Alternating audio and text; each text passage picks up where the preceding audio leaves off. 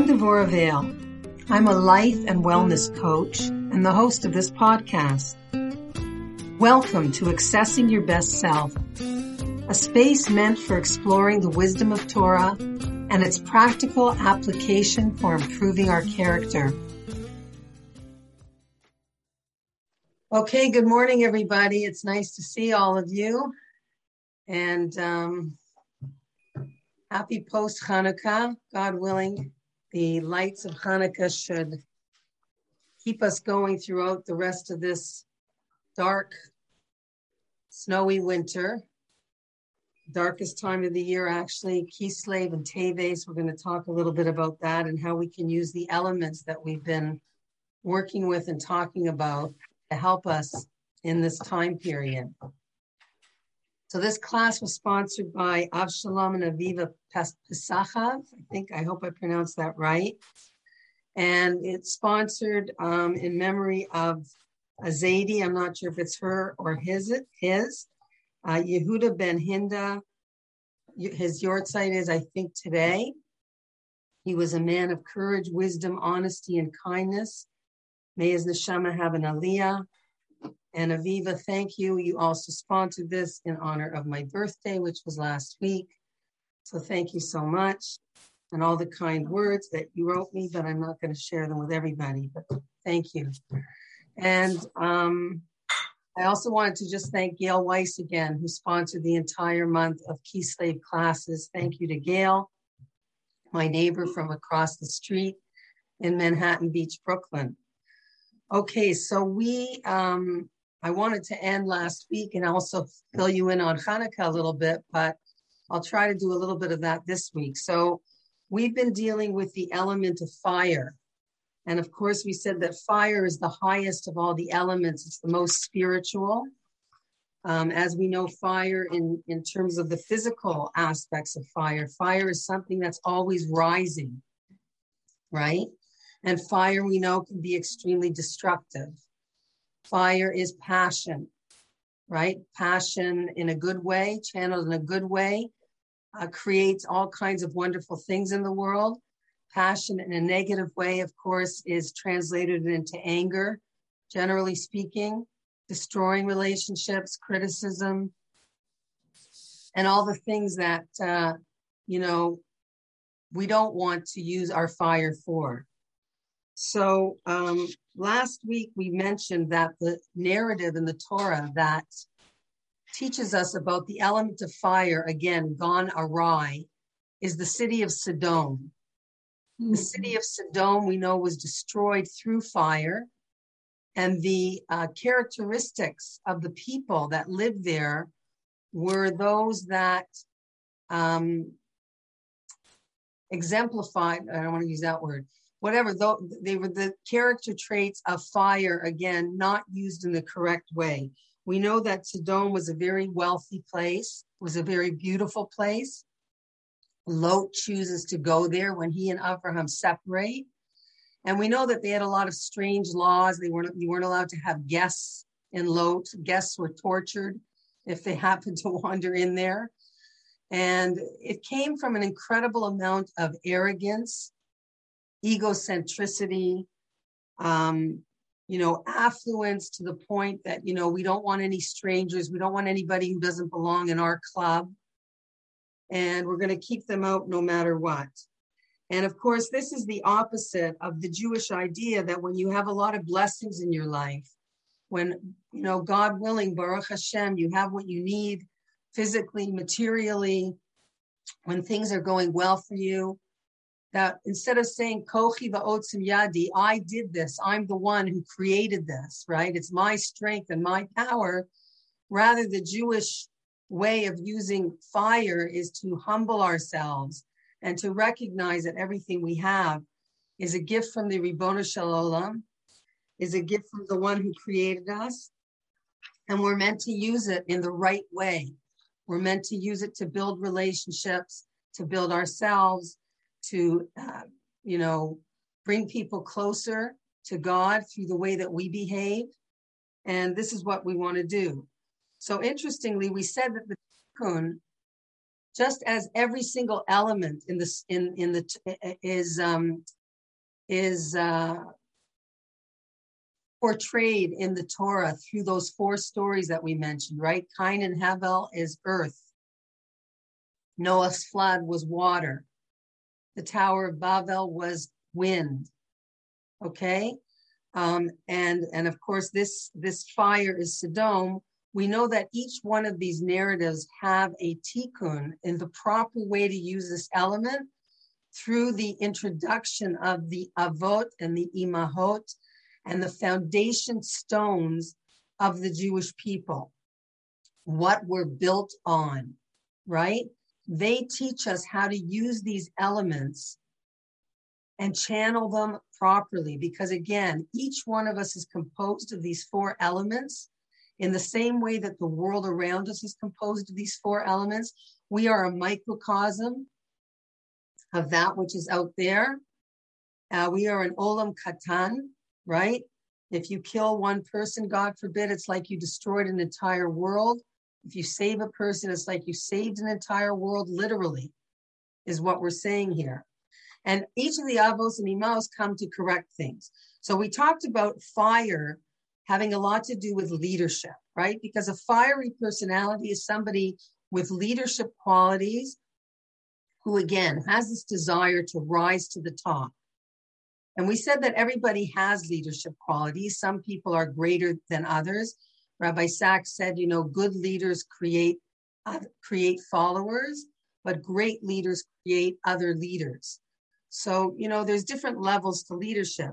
And we said that Yosef and Yehuda, who we've actually been looking at and discussing a lot in the Parshiot of the last few weeks leading up to Hanukkah and even today, right? The Parsh this week is Vayigash. And the very first words, Vayigash Yehuda, right? It features the character of Yehuda, who we're going to speak about in more depth today. But we did speak a little bit about Yosef, and we said that the danger with leadership, the danger with power, again, fire is the ego, is that a person will start feeling like they're better than other people. I think there's a quote, I don't know who said it power, uh, power corrupts, and absolute power corrupts absolutely. That it goes together with power and leadership that a person can think, you know, I'm above the law. My husband's actually mentioned this sometimes, that sometimes you see when people climb to very high positions, it's almost like they become so egocentric and egotistical that they feel that they're untouchable, that, you know, they can do anything now and, you know, they'll never get caught or nobody will ever, you know, it, they're beyond scrutiny because it's, it's them. And they can lose their sense of reality even in terms of what's permissible and what's forbidden. Um, you know charismatic leaders this can happen very easily. So we said that together with this greatness one of the primary ingredients for success is humility is anivut and we said that we see this a lot with yosef no matter what happened to Yosef in his life, he always attributed everything back to Hashem, right? Whatever was happening to him, whether it was good or bad, he was living with Hashem through all of it. If I'm in this place, if I'm in this dungeon, there's a reason, right? When I'm taken to the great, greatest heights of power, right? He swept out of jail, and all of a sudden, it seems like in the blink of an eye, He's he's you know second next to the king of Egypt, ruling the land, in charge of the economy. No one's greater than him. And during all of this, whenever he's asked anything, many of his comments in the Torah are, it's not me, it's Hashem, right? It's Hashem who interprets the dreams. It's Hashem who gives me the wisdom. It's not about me, it's about Hashem. So this we know is a successful ingredient to being a leader is to always keeping Hashem in the picture. Okay, we're going to see that David Hamelech, who is sort of the uh, continuation of Yehuda, represents also this incredible idea of, of leadership and humility working together. Um, so we said that Yosef doesn't take credit for himself. He recognizes that everything can be taken away from him at any moment. We said that to be humble means you have to have good self esteem, you have to have deep appreciation of your own self worth, you have to have self acceptance of your positive and negative traits, know who you are, and of course, focus on your positive. And I was listening actually to Rabbi Sittner. He's on a podcast with the author of this book that we've been learning, The Four Elements. I just stumbled upon it. And he actually gave a course called Rise on self esteem. Um, and basically, well, I'm going to end with it, but you know, we can have a lot of good intentions about growth, spiritual growth, working on our self esteem. But the idea is, is that you can read books, you can go to seminars. There's, if you don't actually do the work, then nothing's really going to happen. Nothing's going to change. So we're going to talk, hopefully, maybe in the next class more, with the end of this book that I've been uh, using, which is really practical tools for how to apply what we know about the elements into our life in a very real way with exercises and things that we can do. Okay.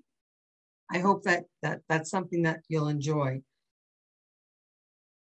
Okay, so I want to move on to Yehuda because he's really teaches us other things about leadership.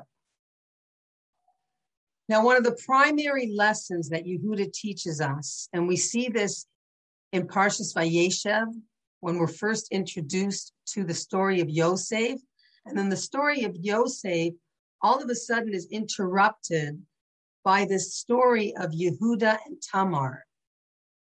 I'm sure that you're all familiar with it.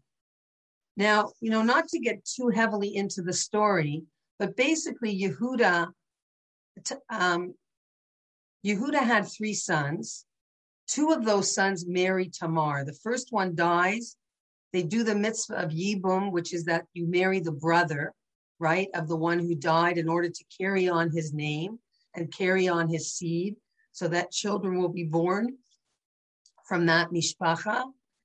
And basically, Yehuda's second son also dies because he doesn't want to make Tamar pregnant for whatever reason. That's a whole nother thing right? Women are more beautiful before they're they're pregnant supposedly after that it's all downhill right so for the wrong reasons he keeps you know keeps whatever he, he doesn't want to go there so the point is is that she, he also dies and there's one third son that's left and of course yehuda the father is afraid to give him to tamar which he's supposed to do because she's a husband killer, right? Whatever you want to call it.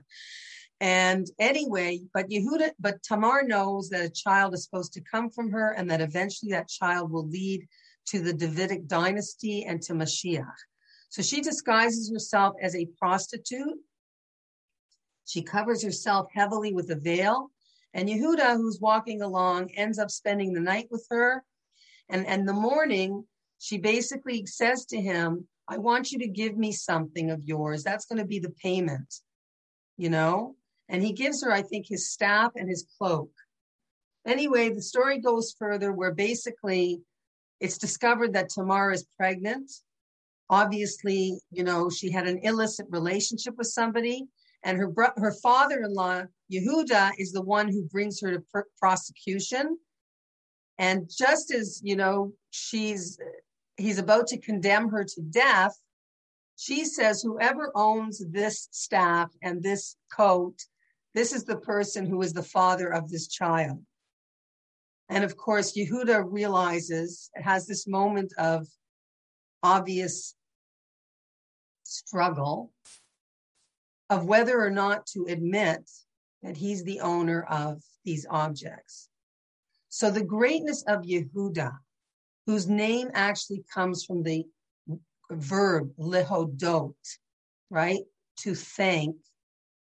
It says that when Leah gave birth to Yehuda, Yehuda was the fourth child. It was the first time, so to speak, that somebody came and thanked Hashem from the word Todah. Why was she thanking Hashem? Because she was saying there's four mothers we know that there's supposed to be 12 sons. Each of us are supposed to have three if we do the math. And Hashem, you've given me extra with this fourth son. And so I thank you. And she calls him Yehuda. Now, another meaning of the word toda or lehodot is the word is is the uh, verb to admit. Okay, on a very simple level, whenever we're saying thank you to somebody, we're basically admitting that they've done something for us that perhaps we couldn't have done for ourselves. Now, saying thank you is not a natural human instinct, which is why you know, as mothers, how much of our breath do we spend, right? I mean, I remember even when my, you know, girls were teenagers, I'd say, Did you say thank you? You say thank you, mom, you know, like I have to hold myself back, you know, now that they're married, right? You know, it's like something that we're programmed, right? To say, did you say thank you? Don't forget to say thank you. Come on. What do you say? What do you say? What do you say? Right? Thank you. Thank you. Why is that? Right? Because human beings come into the world, interestingly, it's like we come into the world for the first couple years. Our every need is being taken care of, right? If we're growing up in a functional environment. You cry, somebody picks you up, your diaper's dirty, gets changed. You're hungry, you get the food, right? Everybody's running around like crazy taking care of your needs. All of a sudden, at I don't know what age, maybe three or four, whatever, all of a sudden you wake up, everybody's asking you to say thank you, right? Well, you already got used to the fact that you never had to say thank you. And this is the way it's supposed to be.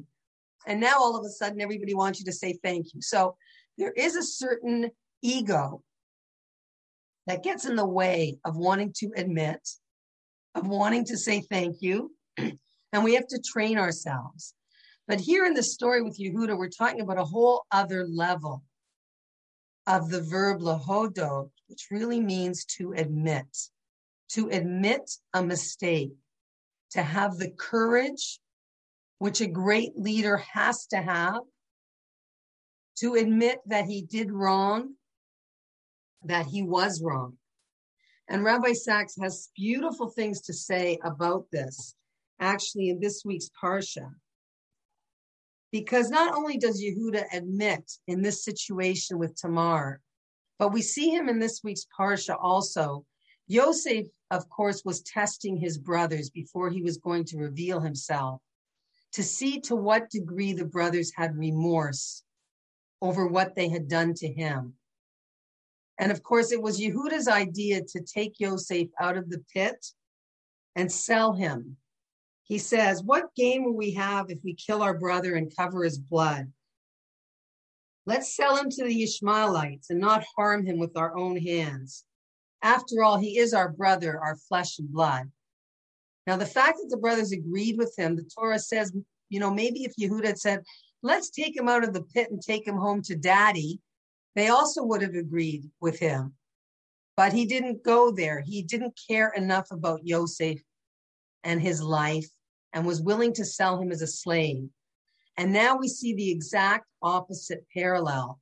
Here's Yehuda in front of Yosef now, who's the king of Egypt, who he still does not yet know that this is his brother, who he sold into slavery, right?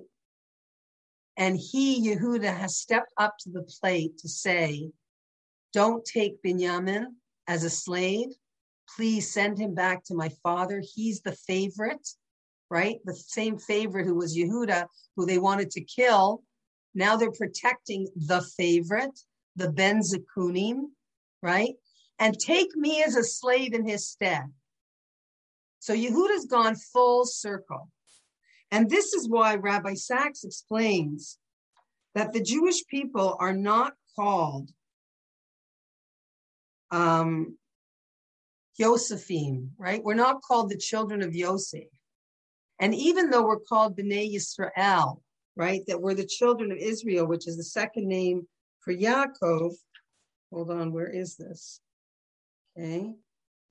In the end, we ended up being called Yehudim, right? Jews. That's the word for Jews, right? Yehudim, which is after Yehuda. And Rabbi Sacks says that after the division of the kingdom and the conquest of the north by the Assyrians, that's when we became known as Yehudim, Yehudim, for it was the tribe of Judah who dominated the kingdom of the south and they who survived the Babylonian exile.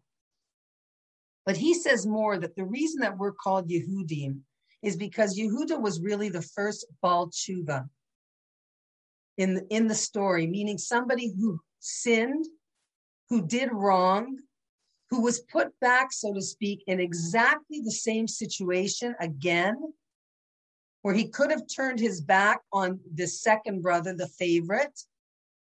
And rather, what we say, the Rambam describes as complete teshuva, is the first step is admitting you did wrong, right? Before we get to the complete shuva. The second is saying, I don't want to ever do this again. But what's called complete teshuva, knowing that you actually did it, is being back in the exact same situation with all of the exact struggles and this time choosing correctly. This is called perfect tshuva. Okay? And Yehuda, or the Yehudim, the Jewish people, right? What the Torah teaches us is, you know, the uh, um. That in the place where bali tshuva stand, a person who does wrong and admits, that is a higher place than somebody who was born perfect, so to speak, born from from birth on a level of a tzaddik and never sins. Greater is the one who goes away and comes back. Higher, so to speak, is that person than somebody who was never tempted in the first place. Okay, we've spoken about this before. But the fact that we Jews are called Yehudim after this person who really was one of the greatest leaders, we know the kings come from Yehuda. We know eventually that David HaMelech came from Yehuda, and we know that eventually Mashiach will come from Yehuda this place where there was a lot of um, failure, right? Great potential for leadership, but failure. And then it was turned around by admitting being vulnerable and humble enough to admit failure and try again. And that is the mark of great leadership. It says Yehuda more than anyone else in the Torah changes. Callousness has been replaced with concern. Indifference to his brother's fate has been transformed into courage. This is a highly significant moment in the history of the human spirit. Yehuda is the first Baal Tshuva in the Torah. Anyway, this is just also teaching us again the power of Teshuvah. So just to end with a little bit more from Rabbi Sacks, Allah Shalom. He says, yes, Yosef, just to compare the two leaders again. Yosef is known consistently as the Tzaddik, Yosef Tzaddik, right? He's given all kinds of challenges and he rises to them. But Yehuda is a penitent, the first in the Torah. Yosef becomes Mishneh Lamelech, second to the king, but Yehuda becomes the father of Israel's kings. Where the penitent Yehuda stands, even the perfectly righteous Yosef cannot stand. Again, however great an individual may be in virtue of his or her natural character, greater still is the one who is capable of growth and change. And this began with Yehuda. Okay. So I just want to show you in the name Yehuda itself. I printed it out for you so you can see. You see the name? So you'll see, I, I, I, put a box around the Daled because you'll see that all the other letters of Yehuda, the Yud, the Hey, the Vav, and the Hey, spell God's name, the name of God that we don't say. And it's interrupted by a Dalet. And Dalet is always uh, connotating a pauper, a dull is called a pauper, right? Interestingly, even in the letters of Aleph, Beit, Gimel, Dalet, they often show that the Gimel is reaching out with its foot. And Gimel always stands for Gemilut Chasadim, kindness. And it's followed by the letter Dalit, which the word itself, Dalet, means a pauper, right? The letter Dalet, the meaning of the word Dalet is pauper. So the Gimel is outstretching its leg, it's turned towards the Dalet to give.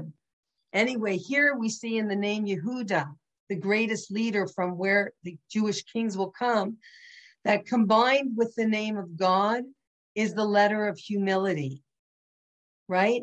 And as I said last week, there's a pasuk, I don't remember where it's from, where God himself says, wherever you see my greatness, that is also where you will see my humility. Actually, it comes up at the beginning of creation when God says, let us make man I've mentioned this before that the rabbis ask, what do you mean, let us make man? Who's he talking to? Who's Hashem talking to? Are there other gods? Are there other powers in the world that God needs in order to make man? And Rashi there teaches us that God was so interested in revealing his humility to mankind, even at the expense of people thinking that there would be more than one God right? But this was worth it because of this lesson of the greater you are, the more humble you need to be, right?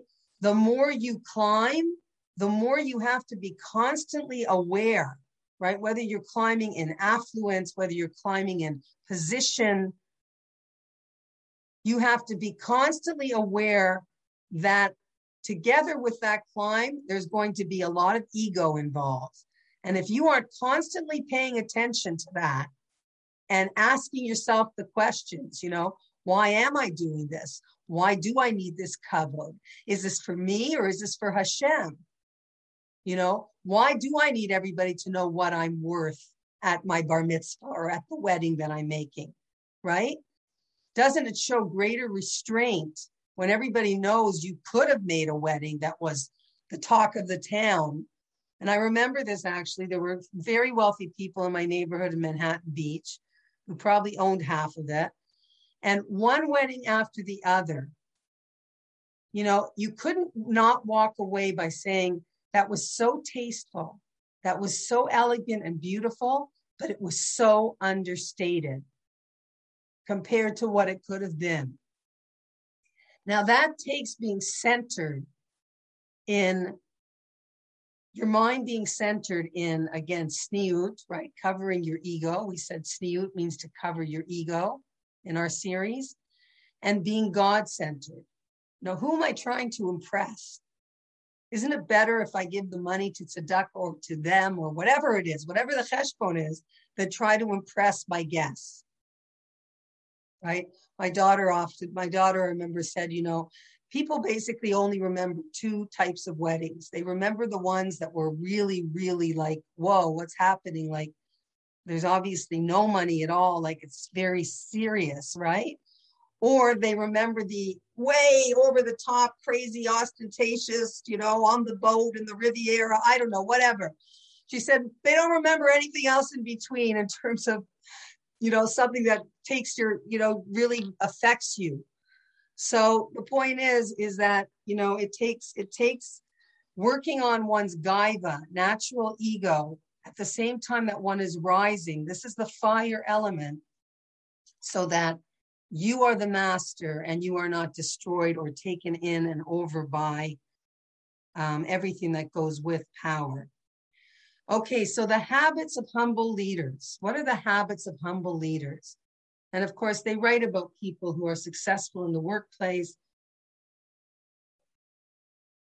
who build these incredible companies. And usually they talk about these kind of leaders as praising others, being very grateful, and thanking other people who work for them, building people up, telling them, pointing out what a good job they're doing in whatever area it is that they're working for them in, right? Um, noticing the good, complimenting them, making people feel good. You know, I, I, I, I don't know if I shared this story. I think I did. You know, it brings to mind that story quickly that I mentioned about this man named Stephen Carter, who was a professor at Yale, who wrote a book called Civility. And when he was a young child, he moved to, uh, in 1966, uh, at the height of tension in racial relations in the States, he and his family moved to a very white neighborhood in Washington. I should mention this was a Black family. And in this book, Civility, Stephen Carter remembers this old Jewish woman. I mean, I picture her as an old Jewish woman named Sarah Kestenbaum, who he writes in this book changed his life. And he never, ever forgot the power of a good deed, of a kindness, of raising people up, which takes a humility and a, sense, a real seeing people. Because he said that when they moved here, he said he knew it wasn't going to be good. Nobody looked at them on the street. Nobody talked to them. They weren't going to be getting play dates, and it was not going to be good.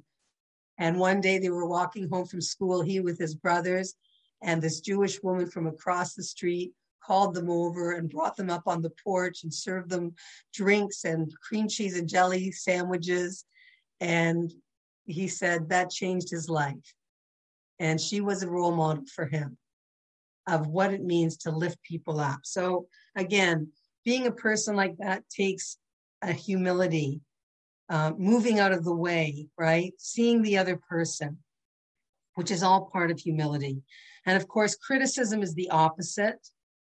And criticism comes from arrogance, which is the fire, right? And of course, it also comes from low self esteem. When we don't feel good about ourselves, when we're not happy with our life or what we're doing, we tend to focus on other people's shortcomings, other people's things that they need to fix, right? As we said, when you point a finger at somebody else, be careful because there's three pointing back at you right? But, you know, when a person's happy and they're doing what they're supposed to be doing in life and they're feeling fulfilled and they've got their earth element and their water element and their wind element under control, then they don't go to these negative places. And we're more able to lift other people up because we've been able to conquer our own darkness and our own self loathing and our own negative self talk. But you know, if you listen in sometimes, you know, I'm a failure. I could have been better. Why wasn't I a better mother? Why wasn't I a better spouse? Why wasn't I better? I mean, we are masters, especially women, at beating ourselves up for whatever didn't go right with our kids, with our, uh, with anything, right? Especially with our kids, obviously, if you're blessed to have them, right? We're masters at that.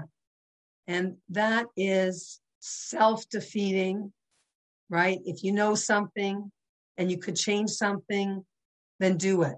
Do it better, right? But don't worry. You know, we, we all do the best we can with the tools that we have at the time that it's happening.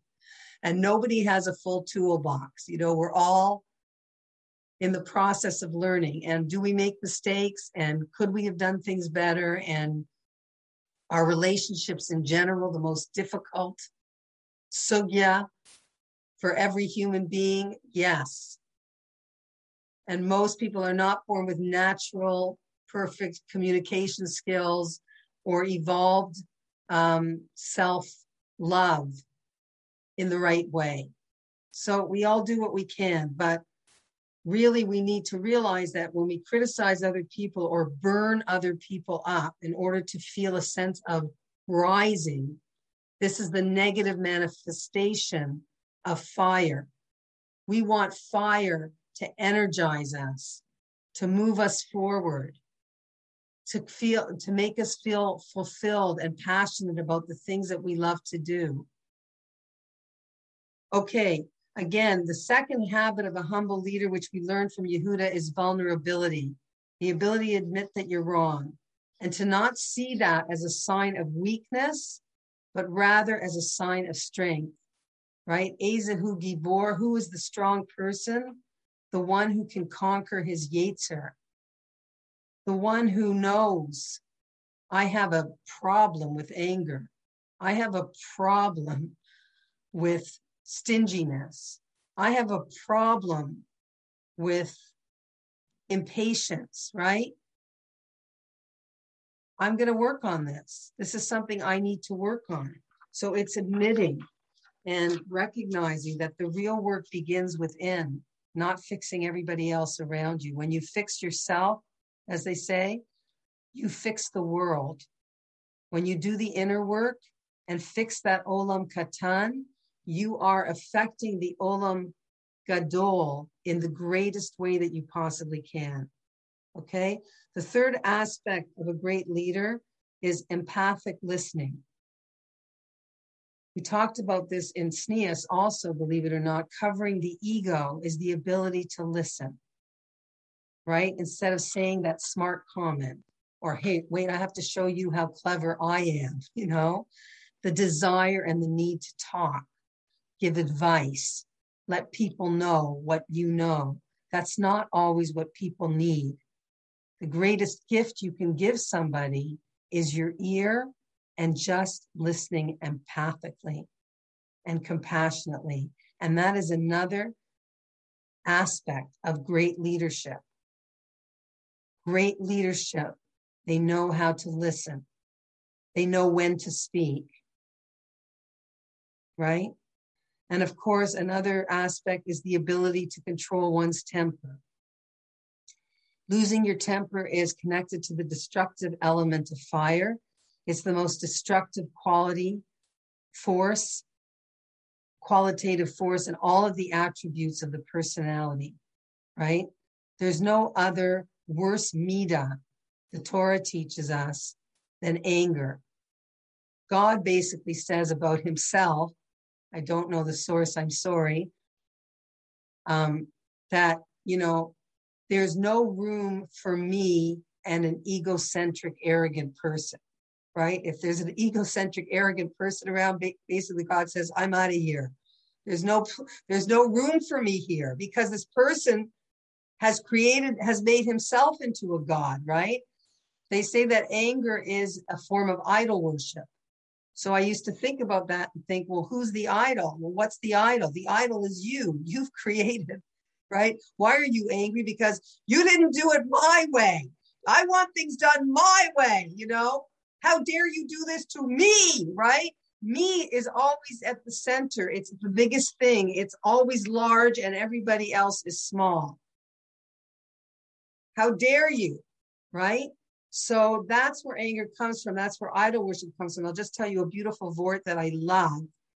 It actually, there's a, it says in Tehillim, Shamreni ke'ishon bat ayin, that God should protect me like the pupil of an eye. Ke'ishon ayin, ish, and ishon, which is the word ish, which means man, right? Ishon is the word for the pupil of the eye. So I can't remember who it was. Maybe it was Rabbi Kamenetsky or Rabbi Gifter. He was at an eye appointment and he was thinking about this pasuk. And he said, Do you know why the pupil of an eye is called an ishon? He said, Because when you are looking into the eyes of the other person, you see yourself in the pupil of their eye. And you appear as this tiny man, right? This Ishon, this tiny person. When you have yud and nun at the end of a noun, it's diminutive. It makes it smaller. So Ishon means really little man, okay? So Rabbi Gifter, I'll say it was Rabbi Gifter, was explaining that when you look into the eye of another person, you see yourself as you should see yourself, very small. This is how the humble person sees themselves. And you see the other person as large. He said, most of us have it backwards. We see the other person as small. We talk to other people as if they're less than, and we see ourselves as large. But he said, but if we look into the eyes of another person, we'll see things as they are supposed to be and as they really are in the eyes of a humble person. what can I learn from you? What can I gain from you? What can you teach me? What's bothering you? How can I help you? Wow, you must be upset because hurt people hurt people. I what's going on? Right? This is the ability that we'd all love to have, especially in those triggering moments, those stressful times when we're elicited, you know, anger is elicited in us to be able to take a step back and assess things with a cool head. Now, again, we know, ladies, from all of these classes that we're not um, judged by our primary responses, right? Rabbi Twerski says, Rabbi Avram Twerski, Alav Shalom says, we're not judged by our primary responses, but we do have to work to try and make our secondary response more of who we really would want to be, visualize how we really would have liked to react. Gee whiz, don't you sometimes think, if I had only made a joke about that, or if I had only retorted with something light, you know, it would have gone so differently. And, you know, sometimes even afterwards, you think about the joke you could have made, or you think about how you could have lightened it up, or how you could have distracted the person. Anyway, listen to the series on anger again if you haven't, or you weren't with me then, but there's a lot of tips there. But the point is, is when we lose our tempers, we feel disrespected, disrespected, our ego is being slighted, we feel under attack, we start feeling this fight or flight. And of course, you can listen to this uh, series on self esteem because we know that those who don't have a healthy self esteem are more likely to lose their temper. However, those who can channel thoughts towards healthy self esteem, seeking approval not from others but from Hashem, can channel their passion in an appropriate way. We said again in many of our classes that emotion discovers a problem, regesh, that feeling that we have, but it's not supposed to stay there. Emotion says there's something wrong here. There's something I don't like. There's something I have to change. There's something I have to say. There's something I have to do. But until we take that emotion and we channel it or bring it up to the place of the seichel, that then we can respond. But to respond from the regesh, it's not going to be good. Right? And we said that skilled people know how to do this. And I've often given this analogy, right? That if a, a skilled surgeon is in the middle of a surgery and God forbid he happens to do something wrong, he makes a cut somewhere where he shouldn't have, so you want a surgeon who's going to rebound quickly, you know, not all of a sudden freak out and run out of the, you know, operating room and say, "Oh my gosh, I don't know what to do." Right? Somebody's going to rebound quickly and say, "Okay, I had a moment of fright. I did something that I didn't mean to do, but now, but now I took it from my regesh, I brought it to my seichel, and now I'm going to correct this." Right? This is what a skilled person does, and this is what we can do the more we work on ourselves, okay? So Yehuda earned his place as a leader when he was willing to give up his life for Binyamin. We talked about that. Each of us must actualize our potential, which is what gives us true satisfaction. Otherwise, what happens instead is we live a life where we compensate with false pride and a very fragile ego that brings us crashing down with the slightest insult.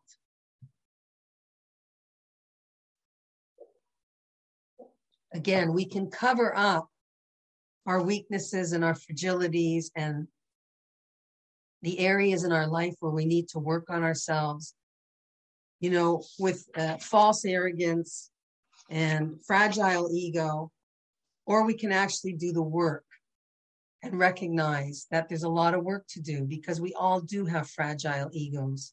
And it is so much easier to you know pre- present this bravado to the world out there without actually doing the inner work of self-love in a positive way in a good way because you've earned it through your hard work okay just to end David HaMelech was another humble and fearless leader who comes through the line of Yehuda in a very circuitous way.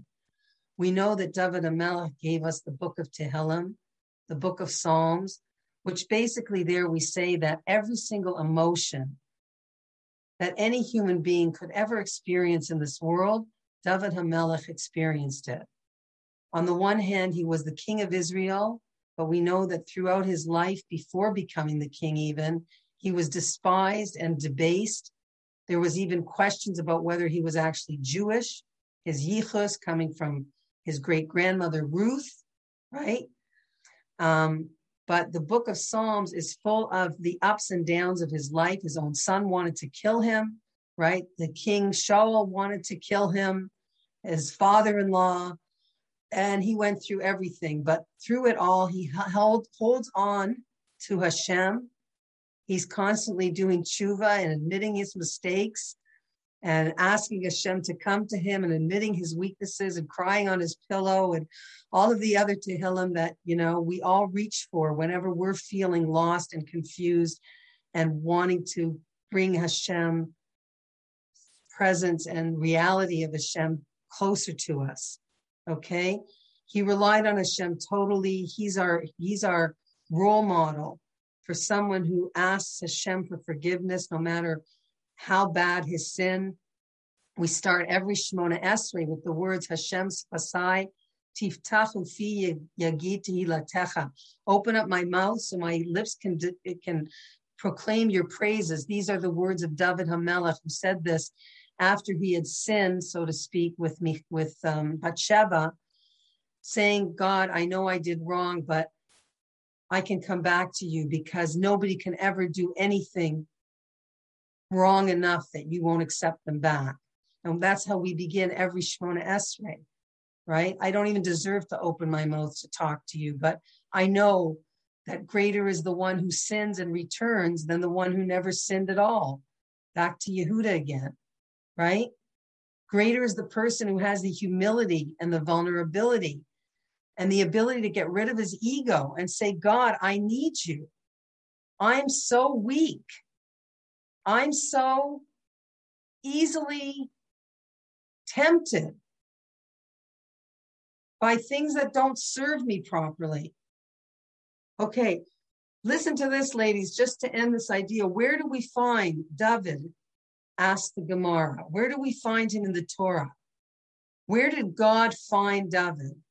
The answer is David was found in Sodom, Sodom, the city of fire, the city that was destroyed through fire. David's roots were born there in the incestuous relationship between Lot and his daughters. Everybody remember? They think they're the last living people on earth after God has destroyed Sodom. And the daughters say, What are we going to do? The world is going to be empty. We have to do what we got to do. And they got their father drunk and two nations were born from this union. We have Ammon and Moab, and Moab literally means from my father.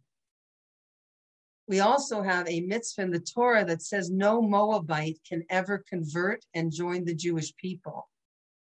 Okay, that's a whole nother lecture, the, the book of Ruth.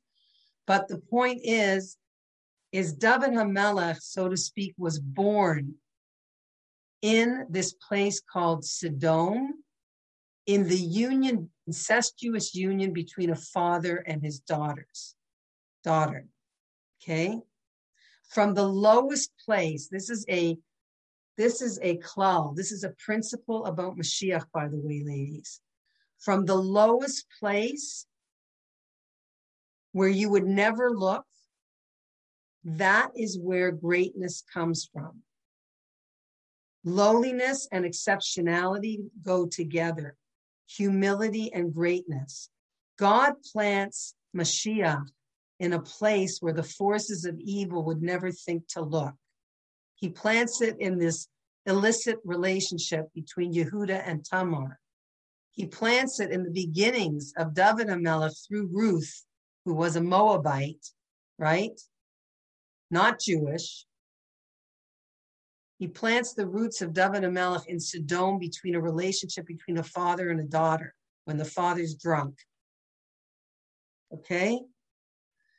Through Yehud and his descendants, the Jewish people the, uh, who are called Yehudim, we represent the true elevation of the element of fire, turning affluence and arrogance of Sodom into the humility and fearlessness that every Jew and Jewish leader needs to actualize and accomplish his mission in the world. Again, it's through Yehuda and his descendants that we are called today Yehudi, right? We're not called Yisraelim. We're not called Ivrim. We're not called Yosefim. We're not called by any other tribe. But the tribe that represents gratitude, gratitude to Hashem, the Hodot, to thank, and at the same time admitting, admitting our vulnerabilities, our weaknesses, our lowliness, that is the key to greatness. And that is the key to becoming a great Jewish leader and actualizing our potential. Okay, just before we end, just a couple of things I wanted to share with you um, about this month. Just one thing. So we're in the month of Teves. Happy Rosh Chodesh, everybody. Hanukkah always has the change of the month in it. And of course, Teves, as I said at the beginning, is again one of the darkest months. It's considered to be one of the saddest months. Um, just from Rabbi Buxbaum's book, he says about Teves, this month comes at the heart of the cold and dark winter. It's also considered the third sad month and contains a fast day for the siege on Jerusalem. The dark symbolism of this month is connected to the struggles of the element of earth so we're back to our first element, right? We just had Sagittarius, Kislev, fire, Hanukkah with those lights that are meant to light up the darkness, spiritually keep us warm, keep us going, keep us growing. And now we're back into earth. And of course, earth is sadness. Earth is sluggishness. Earth is depression anxiety, physicality, feeling like you don't want to get out of bed in the morning,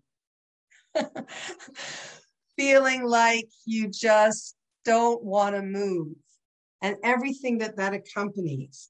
So, this is the month. One of the ways, and this is, I'm going to leave you with this one of the ways that we can work on ourselves. Um, Rabbi Buxbaum suggests, and he says this is an ancient Jewish practice, ancient Chinese secret, ancient Jewish secret, right? Is that depending on which element the month is that you're in, that's the element that you should focus on. So, just like Earth has all of these negative characteristics, right? We learned about the scarcity mindset, there's not enough for everybody, the jealousy, the anxiety, the worry, the sadness, right? seasonal affective disorder and all of that, which we know to be true.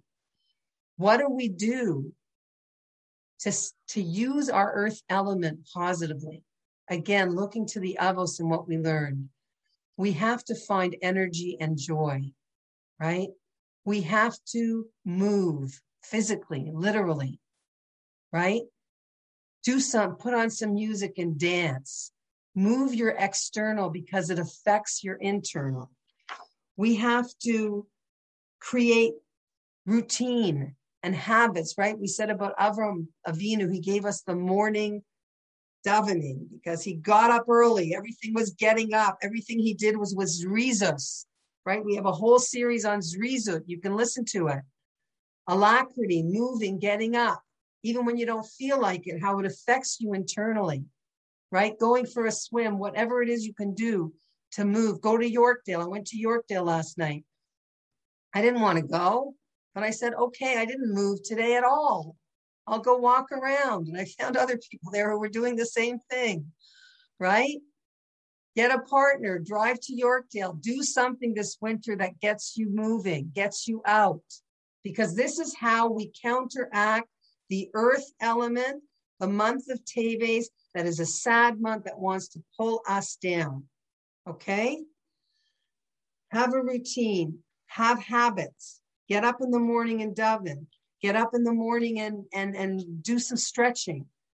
Make yourself a routine and habits because these all help to counteract the natural, earthy, physical elements that we have within us that are contained in the month that we're in right now outwardly the world around us.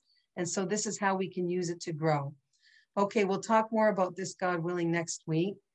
Thank you so much for joining me and have a wonderful week. And it's so nice to see you all. And thank, you, Devorah. Questions? Anything? Devorah, yeah. Yes. What, would you consider your your um, talks as Musser? Is this Musser? What what would be the title of your of all your talks? I mean, yeah, basically. Basically. You know, we're, we're sort of a Musser Vad. So this is something that, you know, is quite popular today. I mean, Dina Schoonmaker, who I haven't been really drawing from as much these days because I've been drawing from this book and other places. I mean, she calls her classes that she gives in, in Jerusalem Musser Vadim, which means that you are getting together, you know, to take one trait and really work on it. Right. Now, what she would explain is that what I do in one class, you know, a real Musservad would be working on talking about this idea for a year, for two right. years, from every single angle. Yeah. Yeah. Coming back every week and saying what I did well, what I where I failed, what I want to do, what I gets in the way of my doing, and being able to do it as a group of women. Right. You know, um, I mean, I listened to one of them in Israel. They don't necessarily share that much, but they have a lot of wisdom, these women, because they're older and they've been through a lot. And there's so much that we can learn from each other. You know, unfortunately, 100%.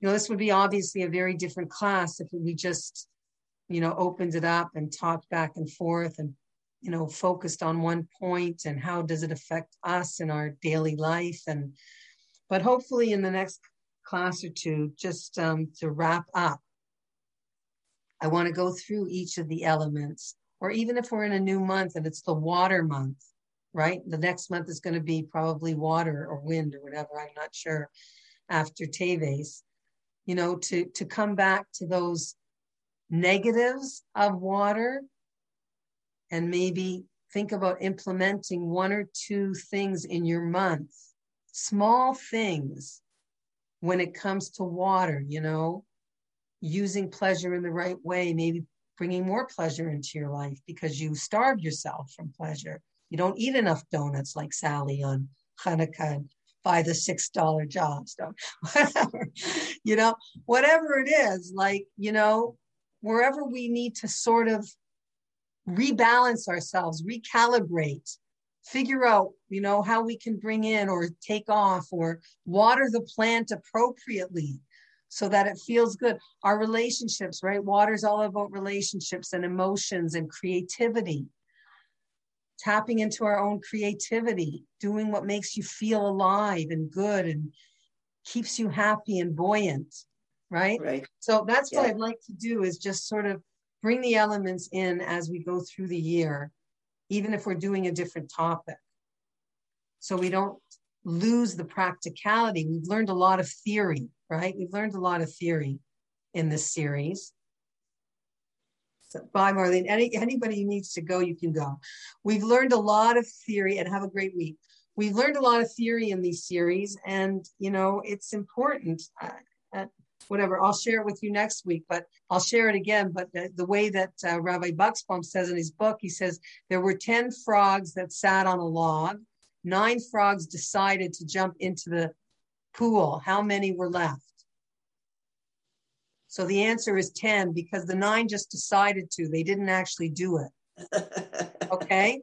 So so that's his introduction to the fact that you can read a million self-help books you can join up to a million seminar seminars and spend all kinds of money on all kinds of things.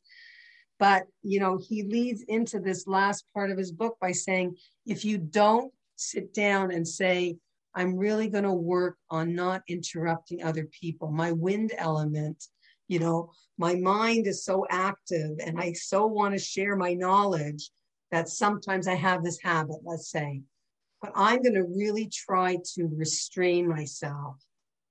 Let the other person be center stage. Do some real deep listening in a way that I don't normally do it. where I'm not thinking about what my answer is going to be and what I'm going to say and how I'm going to say it. And what I'm going to, as soon as you finish, I, I, I'm going to give you the advice you need, right? No, just listening for listening's sake to make the other person feel heard and like I am center stage. I'm not being judged.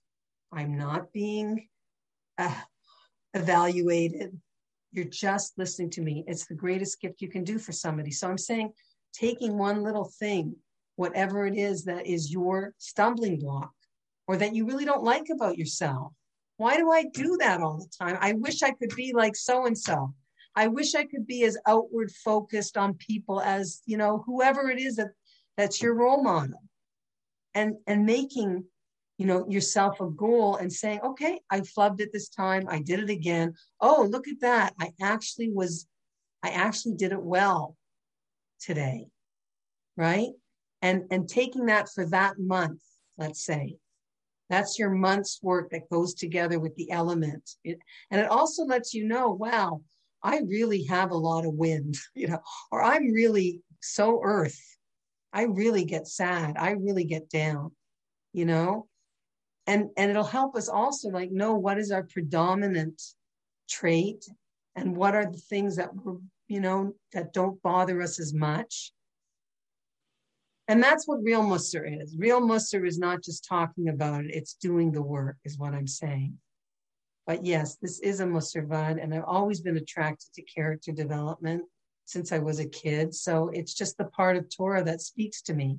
It was yeah, actually I, historically it was a schism, right? And it was looked at suspiciously when Rabbi Yisrael Salanter and others began the Musser movement, you know, much like the Hasidic movement. Anything that's new and different with a different emphasis is always looked at with a bit of paranoia by Jews because we always worry, you know, we're going to have Jesus next, you know, like, you know, Jews have gone off and created all kinds of things and all kinds of isms, right? So we always are very slow to let something become established, right?